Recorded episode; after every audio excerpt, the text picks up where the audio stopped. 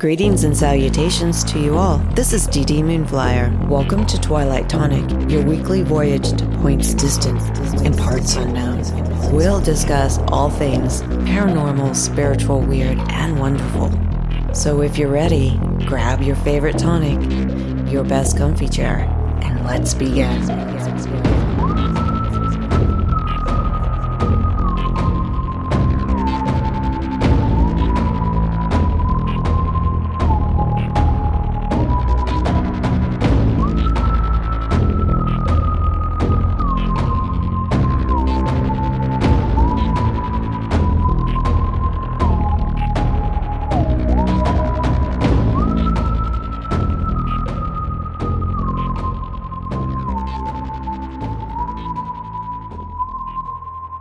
Tonight on Twilight Tonic, once again, I have one of my favorite guests. We're going to talk about mm, a Christmas ghost and her books and some more projects coming up. And I'd like to say one thing about this lady. She is very kind, and I just enjoy interviewing her. She wrote one of my favorite books that I like to read for fun. It's Haunted Inns and Hotels of Virginia. She also has done many projects like the handbook. The handbook for the dead is one. She also did Paranormal Encounters, Haunted Charlottesville, Charleston, and more. Nightmare Echoes, and just a lot of books. How are you, Susan? Doing well tonight. How are you? I'm good. So, Susan, last time we interviewed, there were a couple things we didn't get to talk about because the show is 45 minutes to an hour long. But I would like to talk about one of the Christmas ghosts in your books and I think it's in Haunted Inns and Hotels of Virginia. Am I correct? Yes. Tell me about this ghost. Um, well, I had looked at it and it's called the Black Horse Inn. It's in Warrenton, Virginia. Mm-hmm. And the place is, is actually closed right now because of COVID. Um, I'm hoping that somebody comes along and gets it because it is a beautiful oh. location, simply gorgeous. Has farmland, has some gorgeous views across there. It's just mm-hmm. it's just a pretty place to go. But as far as your Christmas goes, I was um I was starting to remember the uh there's a ghost this place and he's one of four. They have a tap dancing ghost, a nursing ghost. Um but this little fella, he is they call they've nicknamed him Scrooge because anytime they put up a Christmas tree anywhere in the in itself, he will knock it over and um, so they have named him uh, Scrooge because he just does not like to celebrate Christmas. Oh He's God. a bah humbug. that would be so annoying. I don't know about you. I love Christmas trees, but putting them up, the lights alone are a feat for me without well, me having a breakdown. oh my goodness. Um, we have a little Charlie Brown tree we put up, so don't feel bad. Um, but the nurse, not the nurse, I'm sorry, the chef that was giving me the tour was telling me that sometimes the owner, what she'll do is she'll kind of tie them, uh, or she used to tie them to a wall or tie them to something mm-hmm. so you couldn't knock them over. Um, I thought it was kind of neat. a ghost trap. Not only do we have a ghost, I mean, think about it, if they had a cat, you know, you could you could fight with that too. But um, yeah. I think this little guy is really having a good time knocking them over. So, man, all those glass bulbs coming down. Oh, what a mess! Because those inns have such beautiful Christmas trees. Oh, and I know you know some of them have. I mean, I was at a couple during the Christmas season when I was researching, and I mean, some of them had two, three, four trees. So uh, you can yeah. imagine the mess that's going to make if he knocks them all over. Knowing my luck, it would be all at one time. I'd walk oh, into the room and yeah, I'd be like, well. so, Susan, you have other books that I find very interesting. Mm-hmm. Um, some of them look like so much fun, like the Handbook for the Dead. Um, the Handbook for the Dead. I have one thing in that, and um, it's a story about uh, a private residence that I went to. It's actually in my Haunted Charlottesville and Surrounding Counties book, um, and it's under the Tribble House. And what it is, I went there. I saw this uh, posting online. It says, you know, this house is haunted, and you know, I really would like somebody to come and check it out. Well, I had started researching for this Charlottesville book, and it goes from like Madison County all the way down to Goochland, and Amelia Powhatan's in there too. And this house is located over in Amelia, and um, I contacted the guy, and he goes, "Well, what's your what's your purpose in doing this?" And I said, "Well, I'm writing a book on different locations within these parameters." Mm-hmm. And he was excited to have me come and you know visit his house, and so I went over, you know, not expecting anything, and um, because I try to go into these uh, houses, uh, you know, with the open mind. you know, he told me a couple things that were going on, but he didn't tell me everything, of course. And got over there and we started by going in the front door to or actually it was the back door. Went in the back door to the house and there was a story about this um, particular door. And apparently every night at 7 p.m 7 to 8 p.m it would open and slam. And they did some research and they found out that a guy that had lived there before his name was Vernon um, he used to go out and milk his cows and take care mm-hmm. of the mm-hmm. farm and all that. He'd come back in around seven or eight to take his boots off. He'd leave them on the porch, but he would come in and slam that door between seven and eight every time he came home. So they finally figured out why that was happening. Mm-hmm. Um, as soon as you get into the house, there's a the kitchen's right there on the left, and they have these uh, they have these baskets hanging. And she told me one Thanksgiving they were all sitting around the table, and she had gotten up uh, the owner had gotten up to to get you know some other food or something to bring to the table and she said she got in the kitchen and only one of them was swinging back and forth the other one was sitting still. And i was like well what caused any wind or anything she goes no doors were open she goes it's thanksgiving it's cold outside so no doors are open no windows nothing but just one basket swinging back and forth that was kind of interesting mm. and as we moved on into mm-hmm. the house I kept getting pulled to this shut closed door where their dining room was behind the door. And I kept asking her, I said, What's behind this door? And she said, Well, let's leave that for last. And I said, Okay. So we went on in the living room and they have a picture in there um, that they've taken pictures of. I, I believe it's uh, it was either the Constitution or the Declaration of Independence, I can't remember which, but up in the she showed me the picture up in the corner of the frame you can actually see a um an outline of a, a, old civil war soldier up in the corner of the frame it was really weird hmm. so i went over and looked at the frame he's not on that frame at all. So it was just something that appeared there when they took that picture. Interesting. Um and then we headed into the master bedroom. This one has a little boy uh, a little ghost boy that hangs out back there, and there's a hallway that goes between the bedrooms back there, and he likes to hide right there in the hallway, kind of peek around the corner at you. And the owner told me she had taken her robe and was going to get a bath, and so she threw the the, the robe on her bed and uh, had gone to get some other stuff she needed before she got in the tub. And she just had thrown the robe across the bed and walked out. And when she came back, the robe was neatly folded at the foot of the bed. And I was like, Are you sure you didn't do it for your life? She goes, No, I threw it because I just was going to go get something and mm-hmm. come back and get it. So they um, have taken pictures of, uh, they think it's the little boy hiding around the corner. He's apparently as cute as a button. Oh. And so we came back out of the bedroom and um, kept getting pulled to that door. And I said, I really want to know what's behind this door. And she says, Well, let me show you. So we go in and turn the light on. There's um there's a dining room table sitting there. She goes, We gotta move this. So we moved mm-hmm. the dining room table and she had a little piece of carpet there. And she pulled that up. Oh, I'm sorry, I'm telling you wrong. We moved the table. Uh, she told me that the carpet had been moved the summer before. I was getting ahead of myself. So sorry. Um, but uh, so she she moved the table, and there's this outline on the floor. Uh, looks like it's been done. It's in blood, and it's reddish, and it's you know it, it's an outline of a body is what it is. And I said, uh, and she goes, "Is this what you were feeling?" I said, "Yes. This is this is what's pulling me."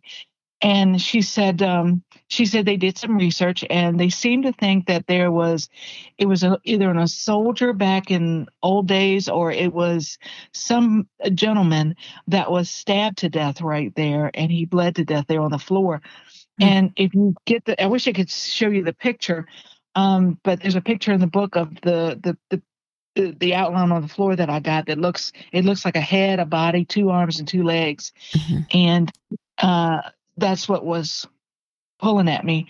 And I was like, okay, I'm so happy to finally figure that out. So then we headed um, upstairs. And at, at, the top of the stairs, apparently there's a Victorian lady ghost that mm-hmm. does not like you to bother her. And apparently, I think she doesn't like women a lot. I think she likes the guys, but she doesn't like the men, which I mean, she doesn't like the women, which is, sounds good.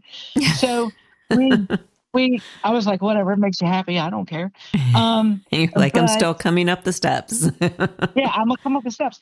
And so I made my way up the steps and I got to about the third step and I felt this push on my chest. And um I kind of almost fell backwards. I caught myself on the railing and I was like, what in the world? And so I tried again and I got pushed again. And the, they said, "Are you having trouble getting up the stairs?" And I said, "Yeah, we're at this third step. I can't seem to get past it." She goes, "She doesn't want you up here. That's why she's pushing you backward." And so, you know, I was just, I was like, "Please stop that. I'm not going to hurt you." I, you know, I tend mm-hmm. to start talking to them, and I'm like, "I'm not going to hurt you. I just want to come up and take some pictures if that's okay."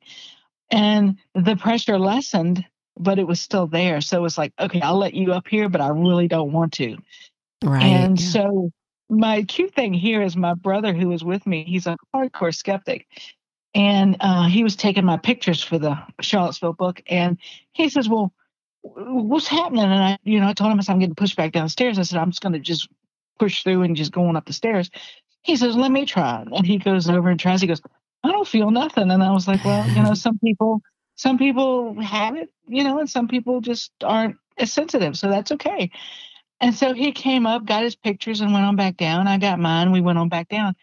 And she didn't do anything on the way down. It was just on the way up. It's like, don't come up here. I don't want you up here. Mm-hmm. And so we went on back downstairs after we got our pictures and um it went out to the uh the barn and you know looked around and apparently i think it's about maybe 100 feet from their the end of their backyard there's like a bunch of graves out there as well, um, where they used to moms and babies and other stuff. I think there was a.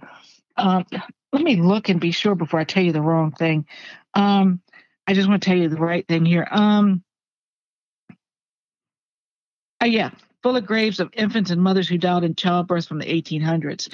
So um, apparently, it was a place uh, somebody lived there, like a midwife. Mm-hmm. Um, that could help you deliver children. And so they had they went looking through the woods there and they found a bunch of graves back there that they think are like mother and children from back uh, the 1800s where they may have passed away during childbirth or maybe afterward from you know bleeding and infection or what have yeah. you. So um and that was our tour. So we had a good time. Is your brother still a skeptic? He you know what i tell you he was really really kept us on track because we had a lot of pictures for that book the charlottesville book. We mm-hmm. probably had about 20 pictures we wanted to put in there but he took them and he said you know well i can explain these. He said this is a shadow. This is a refraction. This is a light problem. This is you know and the pictures that are in there they're about seven or eight. We went through and neither one of us could explain where those figures came from so I figured if he couldn't tell me and I couldn't figure it out, it had to be something. So, um, you know, and I think I think he has probably thought his whole skepticism thing, but I think he's still a little, you know, he doesn't he doesn't uh, uh, follow it as much as I do, I guess. So yeah, sure, um, I get it.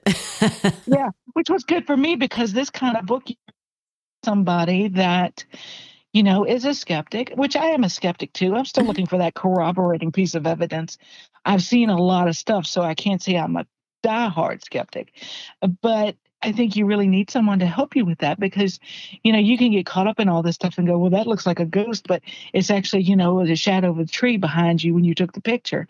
Right. So I think having somebody else look at it that doesn't have the same mind frame or set of uh, mindset that you do, I think really helps you in the end because you wind up with some pictures that are really what you wanted instead of, oh, well, I can, you know, this might be this or this might be this. So it was really good to have him on that journey to, you know, explain some of that stuff. So I think it was a definite asset anyway. So, yeah, I think being a healthy skeptic is so important in all of this. Oh yeah. Yeah, you have to because I mean there I mean there's so many things out there that you know nobody can tell us till we are there ourselves. So um you know, it's not an exact science and I know people and I mean I'm like that too when I get ghost books it's like I want to see pictures. But I tell you I the the the most fascinating thing I have found in doing these books is they don't cooperate when you want them to. um, I mean, nope. I normally say, "Hey, I'm gonna take some pictures. If you don't want to be in them, just get out the way." And I mean, I come home with pictures that have nothing because apparently they don't want their picture taken.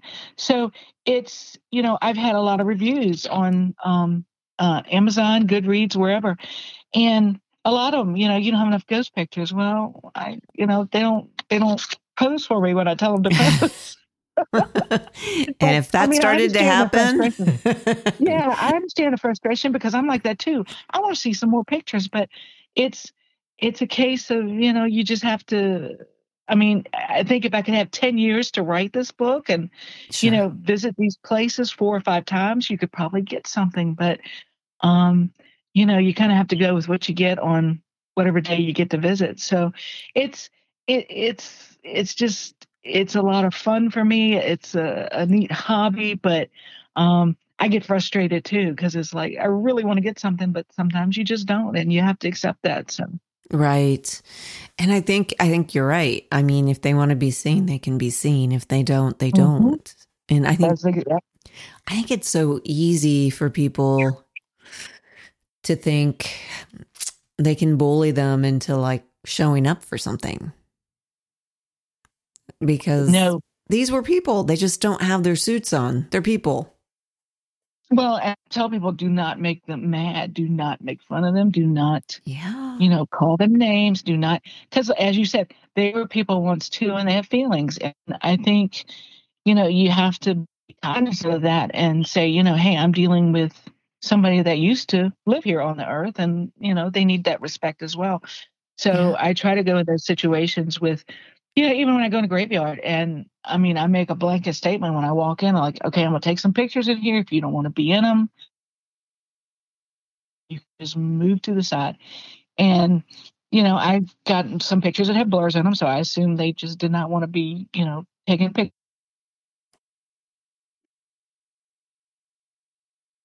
Boundary that, you know, if you don't want this to happen, then here's what you can do to um, belay it. But I think, you know, some people may go in and go, well, I'm going to get pictures of this, this, and this. And they lose that um, respectability with the entity because it's like, well, I'm not going to do what you want me to do. You didn't even ask nicely. So, I mean, and that's the way I would look at it. And I'm, right. you know, still human. So I can only imagine what it's like for them on that side because they can't really communicate their thoughts. We just have to listen, and that's in quotes, listen, um, and see what or if we can tell what they're trying to tell us. So um, I think a lot of it is just some of them saying, Hey, I'm here, pay attention to me, mm-hmm. let me mm-hmm. know that you know I'm here.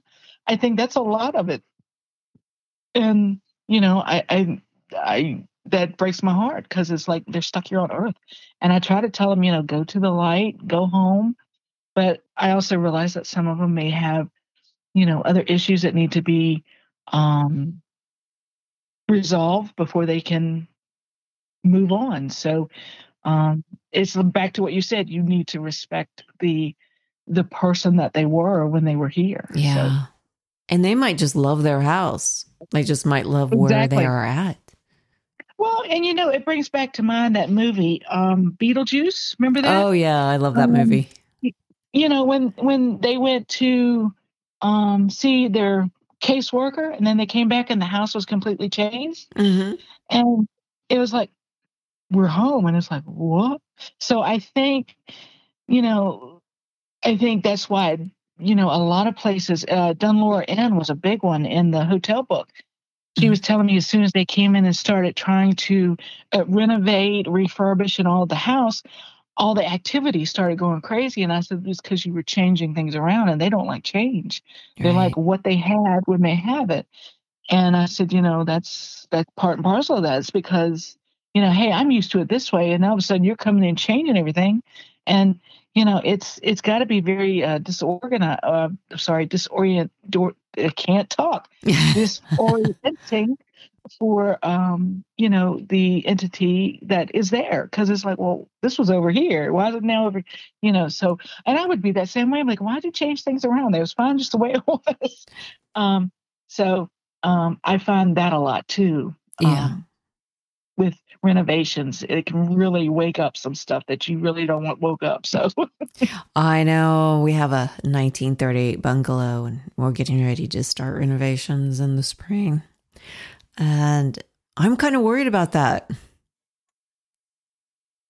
Well have you prepared them have you told them i have actually. We've well that should help. we've talked it and then i told them it's like this bathroom has to be redone because there's a leak in the bathtub area, so the floor has to be replaced. So I will like calmly say, in the spring, we have to remodel the bathroom. And then we have to remodel the little sunroom and then your kitchen. But I did promise them it would be very tasteful. yep, there you go. Um, yeah, I think, you know, just giving them heads up saying, hey, this is coming, I think, you know, kind of helps prepare. And because I mean, uh, it's got to be if I mean, especially if it's somebody that's been there since the house was built. Said 1938, so that's yeah. almost what 70 some years ago. Um, but I mean, you know, it's it's they don't it's their house. They don't want you to mess with it. So I, I mean, I totally understand that. So yeah, um, I, I, think yeah, we're I like think, the fourth owners of the home. Oh wow, nice. Um, but I think, you know, letting them know ahead of time, that's probably going to cut down on little stuff because they'll be, okay, they'll be prepared. It's like, okay, we knew this was coming. So, right. Um, it's kind of like laying those ground rules and saying, hey, you can do A, B, C, and D, but leave me alone otherwise. So, yeah. um, yeah. Anything you can do to help. I know. Well, when we first moved in here and we were painting and stuff, uh, and I've told this story other times, but um, we have a ghost kitty Oh. And normally, you know, I don't pay attention to that stuff when I'm like in an older home because I always see stuff out of the corner of my eye. And we were painting, and my husband goes, Did you just let a cat in? I'm like, mm, What color is it? He goes, It's black and white. And I'm like, Nope, I seen it. And I didn't say anything. He goes, Well, that cat just went through the wall. oh. I was like, Oh, I was wondering if you were going to say that because I've seen it. And my cat plays with it all the time. You see her running back and forth like something is chasing her and she's chasing it back. Now, I know cats do that, but I, I do have that inkling that it's that cat once in a while. Oh, they have a play friend. Yeah, so I named him Jeeves because he's black and white. He looks like he's a little tuxedo cat. So we named oh, him and nice. everything. so oh. he has a name. Bless his heart. I know. I told I told my husband. I said I'd much rather have the kitty ghost than a human ghost because we've had quite a few of those in older homes that we've owned. Now, Susan, the one book I'm fascinated with is um, Paranormal Encounters. So I have two stories in that one. Um, the first one was um, actually in, having in Australia. I was over there visiting a friend of mine was getting married, and I was I was like, I want to take a tour of Sydney here, and they had some ghost tours, so we went and took a tour of Sydney. And this one place we went to, um, it was down in a basement, and apparently people had died of tuberculosis, I believe, down in there. And um, I'm sorry I don't have the book with me, but this is strictly from memory. But the thing was, we went down there, and there was this huge fireplace, and um, I was just down there looking at it, and I didn't see anything, and I, I got these weird sensations, which usually means something's going on. Mm-hmm. So I pulled out my camera and started taking pictures. Well, when I was looking through my view screen on my camera, I could see orbs flying every which way out of the fireplace. But when I was taking pictures, nothing ever showed up. It was just really weird. I could see it on the frame, but I couldn't get it on the picture. And I had asked the, the host about it, and that's when he told me, you know, several people had died down there of tuberculosis and some other stuff. And he said it's probably just those ghosts still roaming the area. Um, that was Australia. And then um, I think the other story was uh, house I grew up in was um, uh, very haunted. We had um, we had uh, coming down the steps, you know, the, the footsteps yeah. down the steps. Oh, yeah. That was normal. Um, I remember one day, and uh, I can still hear it, in fact, when I think about it. Um, I was in my bedroom and I heard steps with the door was halfway shut, so you couldn't see out in the hallway. And I heard these somebody walking. It sounded like somebody walking across the carpet toward my room. Mm-hmm. So I got up to open the door, thinking it was one of my parents, and nobody was there. And I was like, oh, that's weird. And I just, just shut the door back halfway, and I heard the steps go back the other way toward the kitchen. Um, that was normal after a bit because you could always hear people walking around.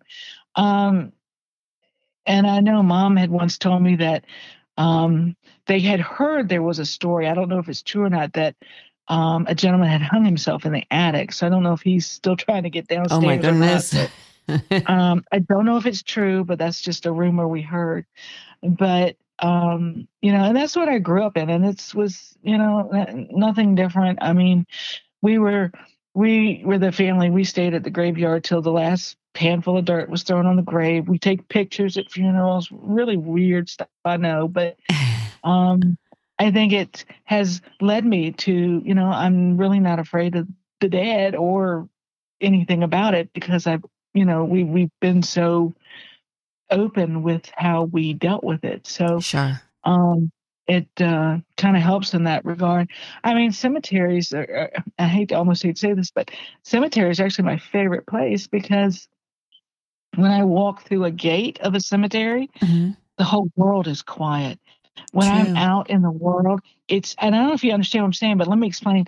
Um, it's just so noisy in my head when I'm out in the world. But as soon as I walk through the gates of a, a cemetery, graveyard, whatever, it just calms right down. It's like, oh, it's quiet. Oh, I love this. Um, and I tend to hang out, you know, for a while, just walk around and do what, see what's there. Mm-hmm. Um, and I know that's probably strange to some people, but I mean, we used to take lunch and go eat with my grandmother, who's buried up in Charlottesville, Virginia. Um, me and my mom used to take lunch and go sit on the grave and eat lunch with her. Or I remember one time, um, my birthday, Daddy always brought me a cake for my birthday, and the first birthday I had without daddy here, I felt really bad. So I went and got two little pieces of cake and I went out to the graveyard and um, I set his piece on his gravestone and I sat there and ate, you know, mine with him. Daddy used to, uh, he loved to go with me when I'd go like on different places to see. And I remember one time we went to, um, I gotta think about it. Oh, it's Cold Harbor Cemetery over in Mechanicsville. And um, you know, you could go over there and you could hear like they said you could hear cannons firing or see the soldiers marching or mm-hmm. whatever it was. And I had told Daddy about it, and he said he wanted to go see it too. So I used to take him with me, and um, he'd always get fascinated when we find something in the picture we couldn't explain. So um, him and I, we had a good time going to several of those places before he passed away, and um, I think he still hangs around sometimes. He'll come and visit. So um, there's a picture, in fact, that Daddy used to love. It's a picture of the fox and hound chase. I don't know if mm-hmm. you know what I'm talking about. There's people on horses with yeah. foxes, but you never see you never see the hound. And I, I know after D- uh, Daddy died, I used to we used to go to estate sales together. He loved going to estate sales on Saturdays, and so we'd go and just see what they had. And I noticed after Daddy died, um, I said it was one, two, three. I can count at least four estate sales I went to within about two weeks. Mm-hmm. Um, they all had a picture of the fox and hound Aw. somewhere in the house. So I figured it was him saying, "Hey, you, I'm glad you got back out here and did this because you, you're having fun." So, um, so I, I think that you know they they- they're still hanging around and watching over us, but I hope they're doing it from a good place and you know not just hanging around because they feel like they have to. So, um, that's my story of Daddy. So. no, I think it's very sweet. And, you know, I always wondered why, because I'm one of those people too that I do love cemeteries. I, I love to walk in them. And you're right. Even if they're in a city, they're quiet and peaceful. hmm And it even feels very different when you're in them. Do you have a theory or anything on that, Susan, by any chance? What I'm sorry, what you, you kind of went out on me there. You said, "Do I have a theory on what?" How quiet and peaceful the places are, even if it's loud around it. It's like walking I- into a different place altogether. Yeah, it's just, it's just, and I think it's because, and I hate to say it like this, but I'm just going to be blunt. I think it's because they don't really have as many thoughts, Mhm, guess. True. and they're not. Hopefully, some of them aren't there, and I think that you know they've gone on somewhere else. They're happy. They're peaceful. They don't need to project all these bad thoughts. Where you know out here in the world, people are rushed. They're stressed. They're, you know, they got this going. They got that going. They got. I mean, their Mhm. minds are just crowded with crap. So you get in the graveyard and it's you know it's peaceful and it's nobody there pushing at you or asking you to do something and i think it's just a time you can go in just walk around relax and enjoy the peaceful nature of the place. Right. um i've always been like that. So and i know because i was at the um some festival in richmond and it had gotten really noisy and it was wall to wall people and i happened to look over and i saw st john's church down there and I told, I remember telling my husband, I said, let's go over and check out the cemetery. And he said, why? And I said, because it's going to be quiet. It's going to be real quiet. yeah. And so, sure enough, as soon as I walked in the gates, it was like, oh, it's so nice. so it's, um, I, I'm glad you understand what I meant because I tell that to some people and they just like, I don't understand. So I, I'm glad you understand what I mean by that because it's, um, it's weird to some people, but for me, it's a very relaxing and uh, peaceful place to go. So, Oh, yeah. I agree. And a lot of my friends do that too. They love to go there because it is quiet and it's peaceful. mhm. Now, do you think a lot of people hang out that have passed over in cemeteries? I know. I, I tell you what, I was in Bedford. I don't. Virginia I one time? Well, I tell you, I like I said, I was I was in Bedford, Virginia, and this is where cemetery stuff started for me. Probably it was God. Oh God, it was probably back in two thousand three, two thousand four, somewhere back in there. Mhm. Um, but I went to uh, this uh, seminar up in the mountains there in Bedford, and I came across. I was walking out, wa- walking one day, just seeing what was out in the town, and I came across a cemetery. Well, I, you know, I can't resist a cemetery, so walked on in, and just started taking pictures of stuff. And I mean, I must have gotten four, five, six, seven entities just hanging around their gravestone. And I just looked at the pictures, going, "That's really weird. I've never seen that." And Right. but you know, you think about it. Maybe that's where they like to hang out. They may have friends there. I don't know. Um, you know, they're they're in hospitals, which was a place you would think somebody would be. right. Um, you know, I don't know. I've I've read things where once you die, your body has to stay with your, or your spirit has to stay with the body until it's buried or something. I've read that, but you know, who knows if it's true? Um, so I don't know how to answer that question, except for the fact that I think you can find a spirit anywhere yeah. depending on what happened at the location. Now, they may be in the cemetery because, hey, they may have had a house in that area once before and maybe they were shot or something and they're still hanging around. It's Right. not because of the cemetery, it's because they lived there at one point.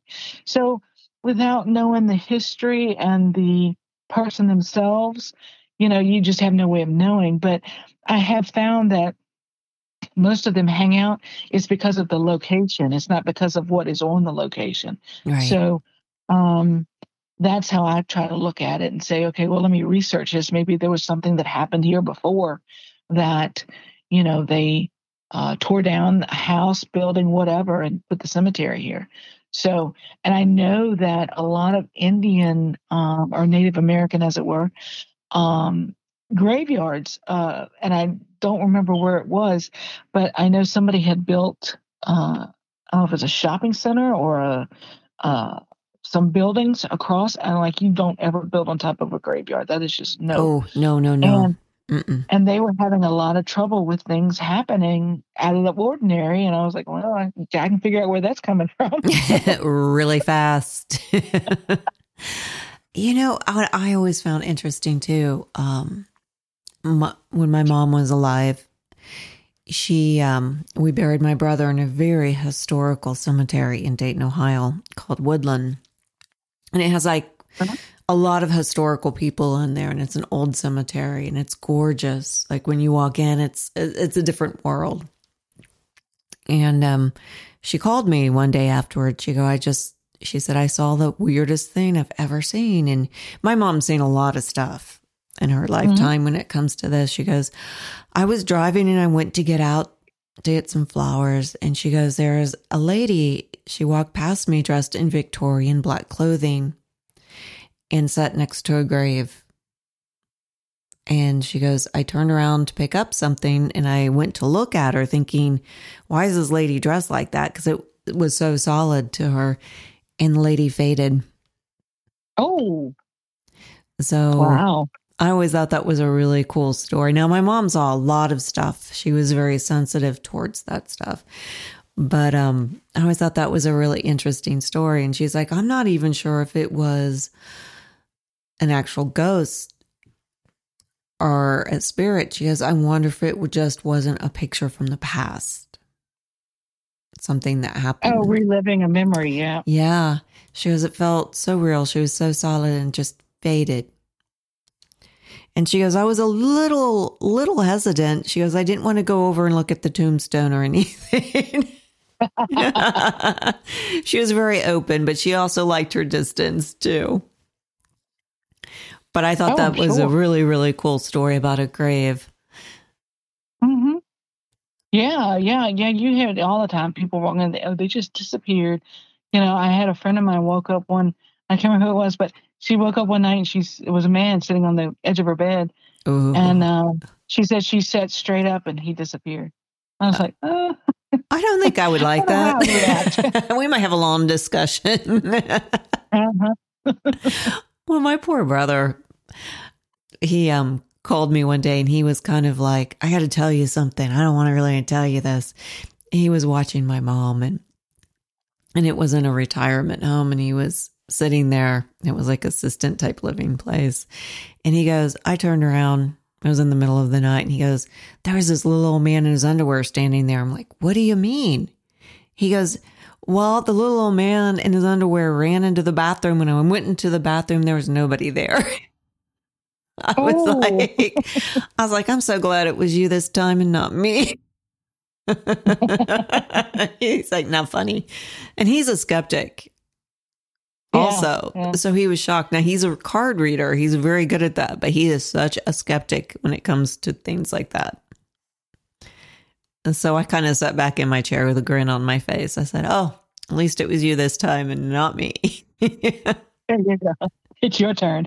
yeah, I've had enough. so, so, Susan, what are some of your other favorite stories that kind of stick oh, to God. you? Oh my! I know you have so many. Oh, I do. Um, I well for the hotel book, I'm trying to. I was just looking through it to try to see if I come up. I mean, the good stories are the, the, the big plantations, of course. Um, Dunlora, which is on the oh, front of the yeah. book. I love um, that picture. Yeah, they had a lot of uh, different. Uh, I think they've got one, two, three, four entities. Mm-hmm. Um, the biggest one is Salina, who was uh, owned. Uh, her and George owned the house back in the early 1900s, and she's still there today. She apparently she helped the um, owner, Sheena is her name. Uh-huh. Uh, she helped her um, redecorate in the way I think that Selina wanted to redecorate. Oh yeah, um, I love that story. Because, well, Sheena told me she goes, I'm not an interior decorator by any means, and she goes, she must have helped me because she said this house wouldn't have looked this good without her. Um, th- there was that. Uh, there was a little boy. Um, apparently, a little girl came with another member. They were doing a ghost hunt that night, and the little girl went upstairs for about a half hour and came back downstairs and had two handfuls of pennies. And Sheena asked her, "So where'd you get those pennies?" And she goes, "From the little boy upstairs." Well, there was no little boy upstairs. And so Sheena told her, she says, Can you show me? And so they walked up there and when they get when you get to the top of the stairs, there's this big chandelier right there and the ceiling. You can't miss it. And so Sheena asked the little girl, she goes, Where's the little boy at? She said he climbed up that wall like a lizard, and then she's sitting right there on the la- the, the top of the chandelier right now. Oh. And it was just the weirdest thing. And she she thought, you know, she goes, I thought about that for a while. She goes, I figured maybe that little boy he liked lizards when he was alive, so that was a way of he manifested by crawling up the wall. Um, but apparently the little boy was sitting up on the light and he gave with two handfuls of pennies. So I thought that was kind of nice. Oh my gosh.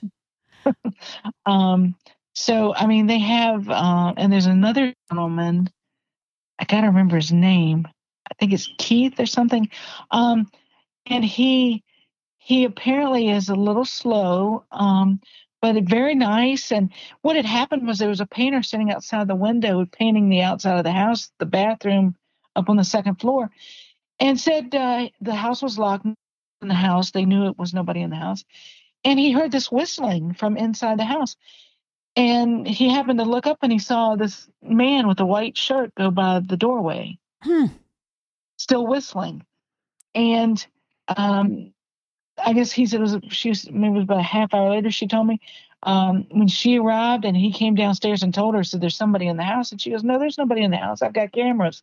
Mm-hmm. and so they went in couldn't find anybody. And I think they did a ghost hunt about a month later. And this same gentleman came to her and told her hey that was me doing the whistling. And you know I, I wish I could find the story in the book for you. It's very um very interesting. Let me see if I can locate it because it uh, here it is. Um, I just got to see where he is. But yeah, he was picking at everybody. He was, um, you know, showing up in pictures and doing. Here it is, right here. Um, I think his name was David Keith. I can't remember. Um, of course, I can't find it now that I'm looking for it. Um, hang on, give me just a second. Hang You're on. fine. All right, let me see. Uh, I can't find it. See, if you had asked me, I could have told you. Um, but uh, anyway, this gentleman, I can't find his name, but very nice gentleman apparently. But they had talked to him several times, and um, he says, "I'm the one that's causing the trouble, whistling down the hall or poking people or whatever." He said, "That's me." So at least they know who's causing the issue now. Mm-hmm. Um, and that was the big thing there. They also have a uh, coffee maker in the, the kitchen mm-hmm. that turns on by itself. And apparently it says, uh, it has something it says which says ready to brew, which means it's ready to go.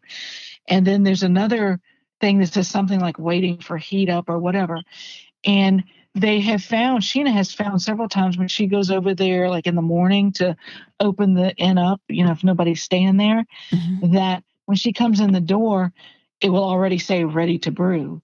So that means it's been on for about 20 minutes already for it to get to that point and nobody in the house at all.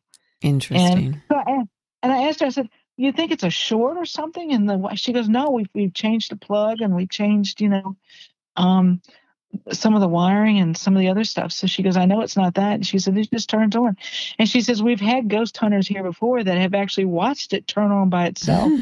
so um, something really likes neat. coffee. yeah. Well, she told me a story about her dad. She said it might be her dad because he always loved to get coffee. Um, just as he was getting to walk out the door, he'd always want to take a cup with him or stay and drink it, you know, stay a little bit longer and visit. And she says she thinks maybe that's his way of saying, hey, you need some more coffee in your life. I agree with him. yeah. I love coffee. So, you know, the fun thing about your book is, you know, when you read a lot of ghost story type books, often they're just really scary, scary. And I like these because a lot of them are happy. They don't mean harm. They're not going to hurt anybody, like the whistling ghost or the ghost that's turning on the coffee maker. I love mm-hmm. those stories. Oh yeah, I, I you know I've been doing this since 16, I guess. Seriously. Um, and I don't think I, and I will say I never will. Um, but I've never actually run into a bad, bad spirit. I had some push me down, try to push me down the stairs, as I was telling you about before, and I've had some poke me. I've got one in the exchange hotel in Gordonsville. He pushes me around the room, but I, I've never ever had one try to um, be physically well, well, except for those, um, be physically mean. Um, I get a push. You know, it's like okay, I've learned that that means don't bother me, so I kind of turn away. But I've had some people tell me, you know, there's there was there was a house here in Goochland, in fact, that she said there's a black shadow in the back room. Well, that just piqued my interest. I said, let me see it. Mm-hmm. And so I went back there, didn't see anything, of course. No, well, keep it in mind, this is like a 95 degree day in the summer. And I went back there and I started getting cold. My teeth started chattering. And she said, What's wrong? And I said, Apparently, this is where it's at because this spot is really, really cold. And as soon as I stepped, you know, about a foot to the right, it was fine again. So I went back to that same spot. And I'm like, What is here? So I started taking selfies to see if I'd get anything, and I didn't. Mm-hmm. And so my brother came back with me another day to take pictures around the house. And I, I let him back there and I said, Look, I said, there's this this thing back here and I want to see how this manifests. And I said, I'm just gonna go over here and stand. And I said, just take pictures of me no matter what happens. And so what happened? I went over, my teeth started chattering, and I, he started pushing me down to the floor. I started getting pushed, and he's, my, of course, my brother's looking at me like, "What are you doing?" And I said, "It's just the way it's manifesting. Just take pictures."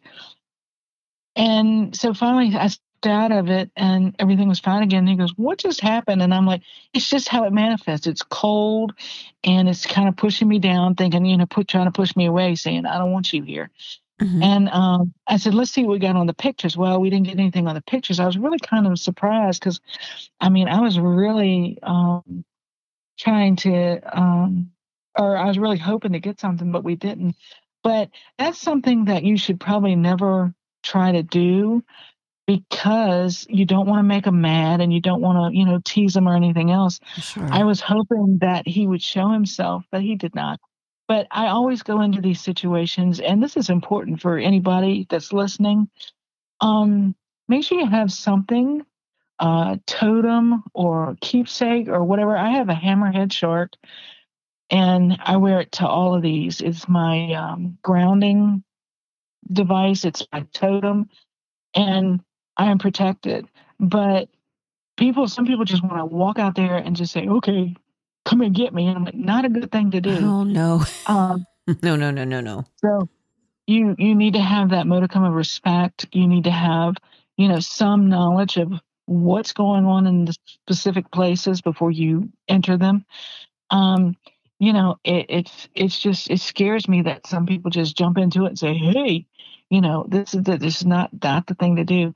Um, but I try to tell them beforehand and go, you know, hey, I'm gonna take some pictures, or hey, I'm gonna come in here and stand and see what happens.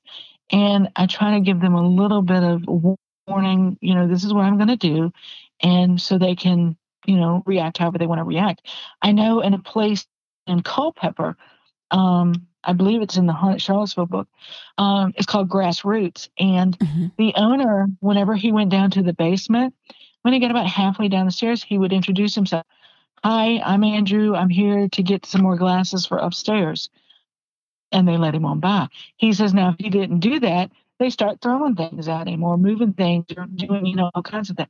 So when I went down, I did the same thing. I said, Hey, I'm Susan. I'm just here to take some pictures. I'm not going to bother you no problem at all. So interesting. It, yeah, I think it's a case you just kind of got to give them forewarning. Say, hey, I'm here. I'm going to do this. I'm not. I don't want to bother you. I just want to take some pictures. and like I said, I always tell them, you know, if you don't want to, blur it out or just step out of the way. It's it's perfectly fine.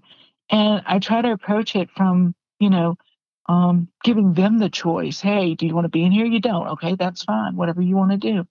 And I, I find that works better than saying, hey, get in the picture, because that's kind of antagonizing and you don't want to do that. So um, always keep a level of respect in your request and your warning so they don't think you're just trying to encroach on their territory. Because I, right. you know, I think some like to fight back if that's the case.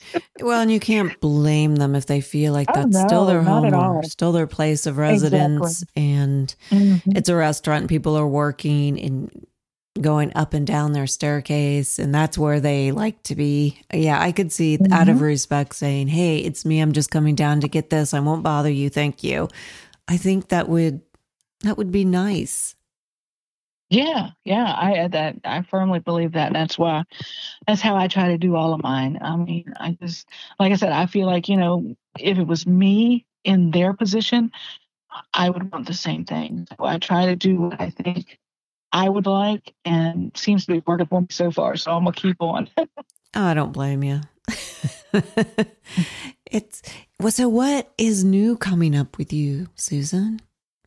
Um, I'm working on a book uh, right now about. Oops, sorry, hit the phone. Um, I'm working on a book right now about Richmond. Um, some oddities in Richmond. They've mm-hmm. a lot of different neat things down there. So, um, you know, like for uh, just to give you a little taste of it. Uh, for instance, we have a Statue of Liberty in Richmond that I never even knew about till um, my brother hmm. again took me down there and showed it to me. And I was like, oh, this is wild. And then I started noticing other weird things in Richmond. I thought this would be a neat thing to write about because, you know, some things you're like, what is that doing there? Like, for instance, uh, down in downtown Richmond, they have um, cannons, not bullet cannons, but like the the the long piece that you blow the the, the ball out of. Mm-hmm. Um, they have those sticking up out of the corner streets in downtown Richmond. And I was like, wonder what that's about. So, you know, it's just weird things like that that um, I found about 150. So, wow. Uh, yeah, I'm gonna have to cut it down a little bit, maybe make it two volumes, but um, I found a lot of neat things, and I just I like odd things, I like weird things. So, yeah, um, this is right up my alley. um, and then after that one, um, I'm looking at maybe uh, doing something on the Eastern Shore. Um, I think we talked about it before. Yeah. Um, the lady at Sundial Books, in fact, had told me that they don't have anything, you know, pertaining to the Eastern Shore. And I was like, well, I, I can help you with that. So um, I'm hoping maybe after this Richmond book is done, I can go over there and start pursuing that one. Yeah, it will be uh, fun. They have a lot. Oh yeah, they have. I mean, I saw one, two, three, probably four or five places I went to when I was over there last year. Um, very interesting place. I, ponies are so pretty. Um, mm-hmm. but uh, and I'd never been, so it was really a good experience for me. And my sister was nice enough to take me. Uh, they went on a family trip, and I went with them, and it was just a very nice experience. It was cold as anything, but we had a good time looking, you know, going to the beach and seeing the sure. horses and everything. But um, yeah, I had gone by, like I was you, I think I've told you once before as well. Um, I'd gone by to get a book about haunted places on the Eastern Shore because I like to get books to places I've been. In fact, I, I, mean, I've been all over the place, and I've got a book like from Dublin, Ireland. I've got a book from Paris. Um, so I like to, you know, see the places that, you know, maybe make plans to go visit a few while I'm there. Mm-hmm. And uh, it's just something for me. And then to find out they don't have anything, I was like, well, going to fix that. You're like, well, you will in a couple years or before that. yeah. So um, that's that's kind of what's in the works right now. I've got two novels I'm trying to finish, and they're coming along slowly. And um, one's a medical thriller, one is a paranormal romance, and um, I'm just working on a short story for about a shark with a gold tooth. Oh my goodness, and, you're busy. Yeah, I just just stuff pops in my head and it's like, hey, I can make a story out of that. Um, uh, but you know, I, I try to stay with that. I'm trying to do NaNoWriMo. I don't know if you know what that is. Mm-hmm. Um, National Novel Writing Month. And I've gotten up to 15,000 words on that thing so far. So I'm quite happy about that because it was only at 8,000. So I've gotten a little bit done. Um, uh, but uh, that's it right now. That's about all I got going on. Wow. Well, I don't think I, I could keep up with you right now, to be honest. I'm like, wow, girl. Uh-huh. Uh, as always, Susan, it's such a pleasure talking with you. I love talking with you, as a matter of fact. So let's keep in touch. And when those books come out, you're coming back on, right? Oh, sounds good. I would love to. Wonderful. And how do people get a hold of you and where do they get your books? Um, you can go to my website, which is www.susanschwartzauthor.com, and that is spelled S C H W A R T Z.